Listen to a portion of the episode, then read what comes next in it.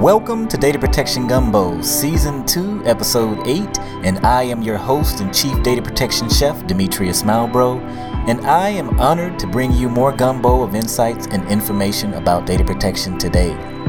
And today I introduce to you Brendan Sullivan, who has an extensive history in data storage and retrieval spanning over 30 years. And he created the first 1GB native capacity 3490E tape cartridge. He is currently the CEO at Sullivan Strickler LLC, the company he formed with Sean Strickler in 2013, a company dedicated to provide access to the world's legacy data. Without further ado, let's go ahead and jump into the show. Good afternoon. Welcome to the Gumbo. Brendan, how are you? I'm very well. Nice to be here. Thanks, Demetrius. Awesome. Let's go ahead and jump right into the questions that we have lined up today for you. So, what type of business and legal data availability issues that some of your clients have or have had to deal with? So, we work heavily on legacy data, which for us, that means that we're working on data that it's not typically part of a kind of a backup routine. It's data that's been backed up at some point in time, and clients might have to produce it for some reason or other. And you know, so with it being old data that historically might end up being tape backups or some other platform that it's been backed up. A lot of the times, the clients might not know what they have, whether they have it, where it is, how to find it, that kind of thing. So it's often a large amount of data that needs to be sifted through. And so the type of problems that clients might run into with that are whether or not the people skills and the knowledge and expertise from data that they might have created 10, 15, 20 years ago is still available. Those people might have moved on to different departments or different companies. Whether or not the environments are still there, access to the backup software that was used at the time, the applications that ran, the type of data that they need to produce or they need to find again, and to a lesser extent, but still relevant, whether or not the hardware even exists, whether or not tape drives and devices and other backup environments have actually moved on and that's gone. So often the data that's residing on whatever the storage medium is, exist long after the infrastructure is either available or expertise to run that infrastructure is available. So effectively, you know, what we do is we replace that lost expertise, that resource and that knowledge and the skill sets on how to go about finding that data and producing it. Okay, so I guess kind of rolling into the second question here, I'm kind of backtracking. Sullivan Strickler. So I guess what would you say is an ideal client for you guys? That's a good question. So an ideal client would typically be somebody that's had a tape history, meaning that they either have had in the past or they are still using tape for either backup or archive or some means. It doesn't necessarily have to be tape, but historically, you know, that's where we cut our teeth on in creating software that enables the restoration of data from backup environments. So I think it would be a company that either has had or still has a large amounts of data that's residing on tape. They, like many companies and data centers companies that have had fairly decent-sized data centers over the years, they want to reduce those costs. And a lot of the legacy costs are hard to get rid of. So, you know, typically if a company is creating data, let's say in 2005, and then they evolve to create that more new data, let's say in 2018, they've gone to the cloud or they've gone to some other kind of backup environment these days. They still might be paying for a large amount of infrastructure and skills that they put in place back in that 2005 period when they created the data. So right. I think they want to reduce costs. They have tapes and they have to respond to data responds quickly, whether or not it be for business, regulatory or litigation needs. But so they're kind of held to maintaining a lot of that legacy skill sets and equipment and software around, but they're struggling to do it. So an ideal client would be somebody in that mold that would need our expertise.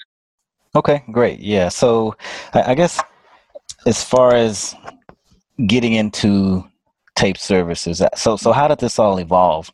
And I guess how long ago, and what were you guys thinking? Because a lot of people were probably, maybe 20 years from now sitting back.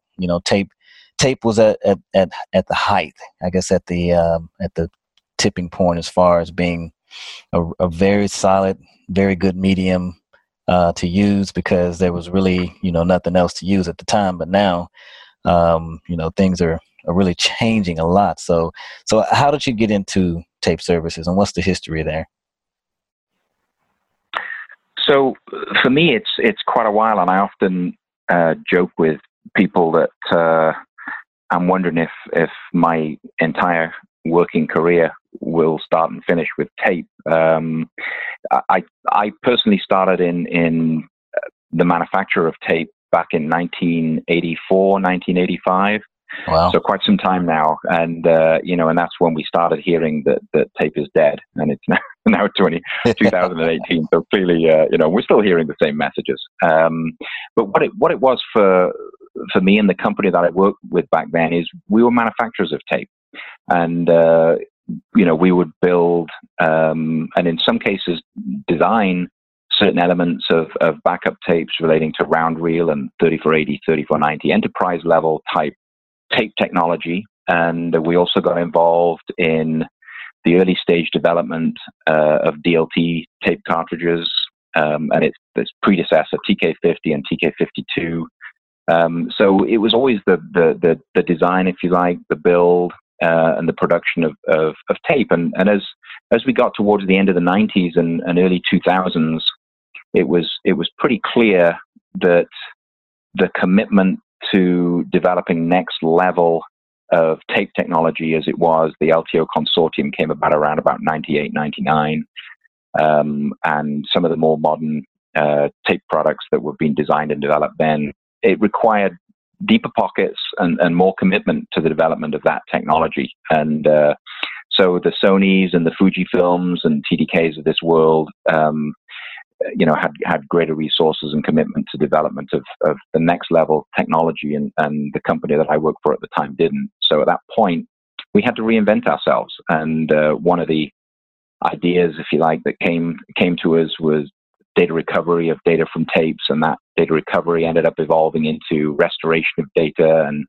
And it was right at the time in the early 2000s when some of the initial e-discovery matters that became fairly well known, that required getting data off tape for services, was right at the same time that we were developing techniques to be able to migrate data, restore data, move it from one platform to another, that kind of thing. So it really evolved. It was more by accident, and I guess around about 2002, 2003, we started to realize that the future was in services for us and not in manufacture. So we set about closing down the manufacture side and investing and evolving and enhancing our skills in the data side related to backups. So, okay, awesome. And obviously right now, security is a really sticky topic right now, and ransomware is not slowing down anytime soon. I think I just heard about city of Atlanta actually experiencing some woes recently here with that. So leading into that, I guess, how has the increased security of data concerns affected your business? I would say positively and negatively. So our business, we have a high availability vault that doubles as a data center. So the majority of our projects, certainly in the Southeast, work out of that vault. And the business concept is that it's a vault level secure facility that we also offer services out of. So we retire backup environments. or extract databases from clients' backup environments and host them in this vault at the same, and often take the backup tapes with them so that it's a single facility offering the service of ad hoc restores to our clients. So on the positive side, it's good because clients are nervous about moving tapes. You know, the rotational aspect, the retention aspect, move it back and forth on a day-to-day basis. You know, we've heard of risks of data loss and actual data loss events happening. So the idea that a client can put their archive and legacy data in a single facility and get data as and when they need it without the risk of their corporate data ever moving, from that perspective, it's a real boon for us. You know, it actually plays right into what we're providing. We become, we're less risky than moving data, and it's in a very, very secure, soon to be ISO 27001 certified facility. So that's good for us. I think the tough side, which is just par for the course, is encryption. Obviously, encryption with backup tapes has become increasingly popular right with companies, and there's three levels of encryption typically. There's devices that are third-party devices that encrypt data, which are thankfully from my perspective kind of waning away because they just add a whole level of unknown complexity when it comes to discovery that is often just unknown. But then software encryption and library encryption is obviously prevalent, but when we're performing discovery of data from backup tapes, sometimes you know if they're encrypted, sometimes you don't know they're encrypted, and if they're encrypted, then it requires more interaction with the department or the people that actually created those backups to be able to provide the service. So that can make it more tricky. But by and large, I would say it's positive for us. Okay. Great. So when it comes to email data, let's say email data stored on backup tapes. So how do you provide access to, the legacy data? And why is it important for companies to really consolidate some of their legacy email stores and just kind of do that consolidation? So often email is the portion of a backup that either wants to be maintained or has to be maintained for whether or not it's for regulatory or litigation purposes, or even just for business. So that's it's probably, I would say, by far the most prevalent section of data that gets backed up that has to be maintained and given access to. We approach it from a slightly different aspect than many of our competitors and many other companies. Obviously, Office 365 is the go-to place largely for future cloud-based email storage, and to be able to provide access to emails from older systems requires a migration to that platform, and migrations are never that easy. Most companies of a certain size might have gone through an Exchange environment. They might have gone through, they'll have maybe webmail type email environments. Others, Mimecast. There's many out there, and the decision to restore them to a certain level of accuracy and make sure that metadata is intact, and then migrate those archives to a single platform. It's often a big challenge. It often takes time. It often has bandwidth concerns, especially if it's cloud-based email archives. So, and there's a good business out there for many providers to entertain that. Because we work partly in the business side and partly in the discovery, more legal side, what we do is we don't necessarily advocate migration to the new platform.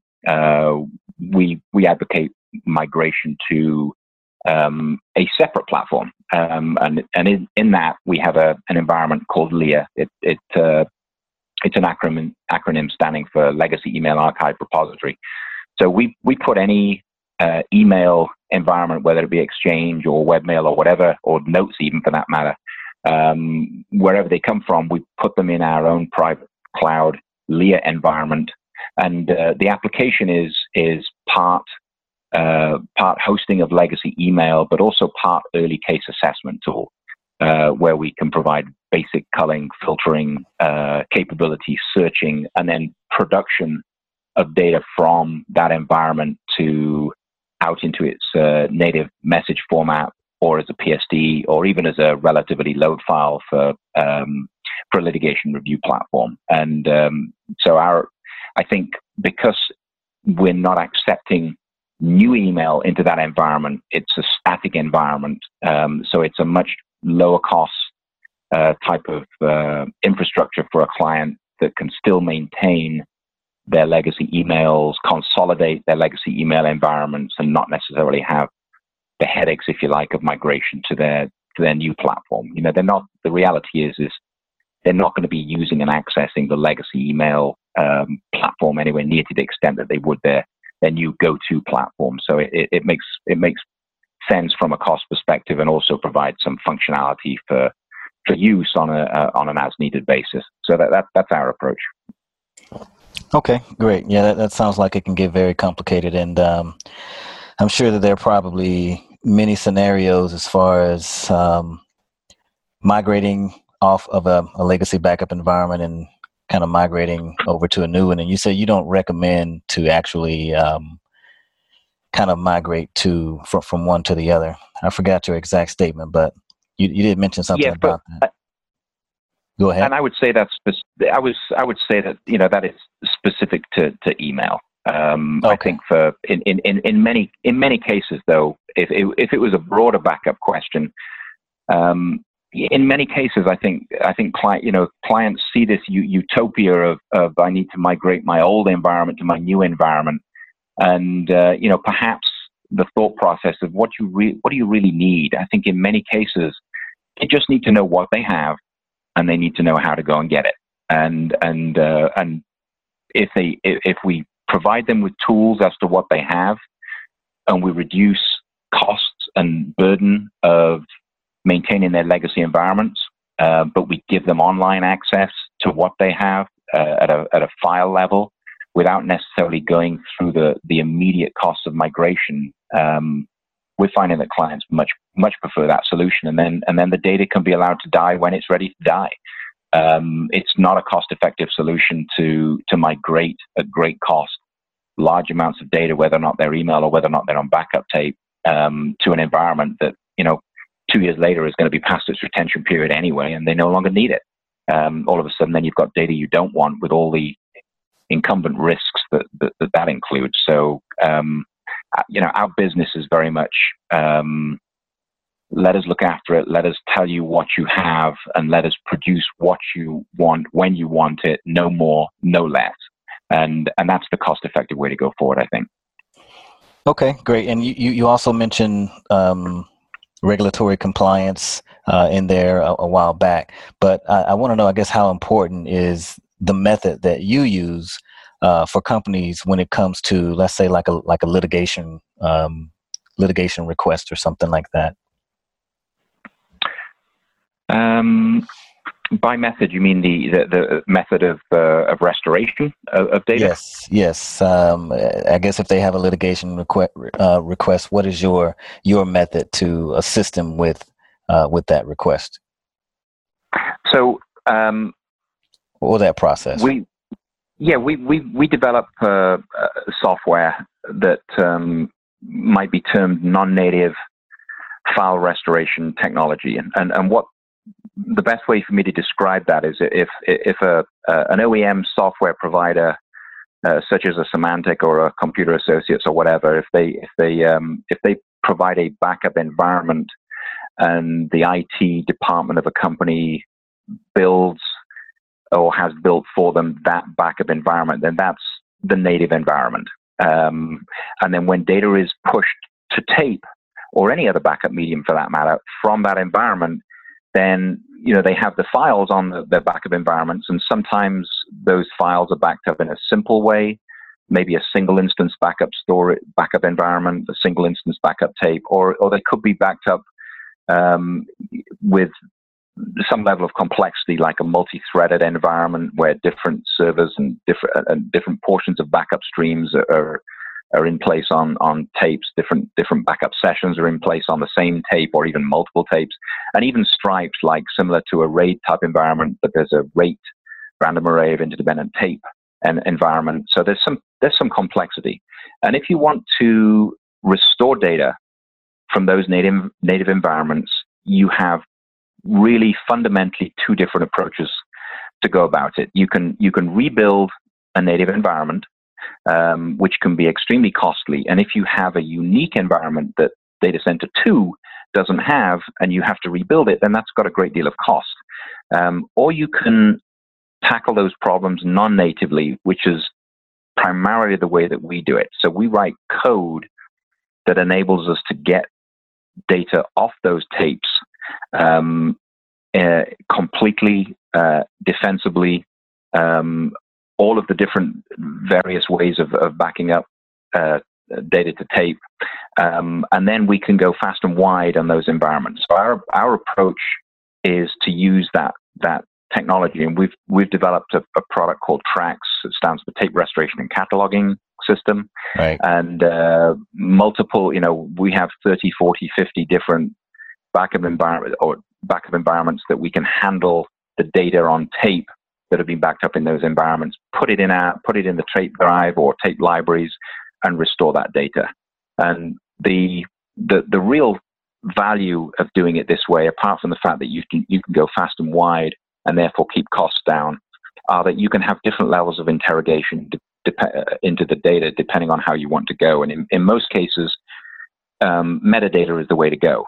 Restoration of complete data can be expensive, so we have the ability to extract just metadata, just things like header type information related to the tape that might show when the backup was, session level information, what servers might have been employed in the original backup, and also full file metadata type extraction. And then, so when we extract just that metadata, we host it on a web portal called Invenir, which is again our own product.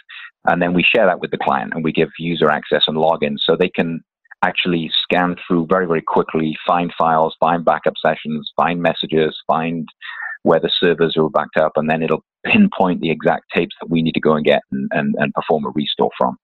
So by and large, it's a much more cost-effective way than rebuilding the native environment. Okay, awesome. So one final question for you. Maybe it's not a question. I guess looking for advice for anyone that is in the process or in the near future of, getting ready to retire a legacy backup environment. What advice would you give them, or any kind of tips, or anything you can do to kind of steer them in the right direction? I think it's a consulting answer. We've learned that no two data centers or no two companies have built history of handling their backups and archives in the same way, and therefore there's no kind of a canned solution that we would recommend. I definitely avoid just immediately going for the migration route. Migration can be great, but it can also be very costly, as I've mentioned.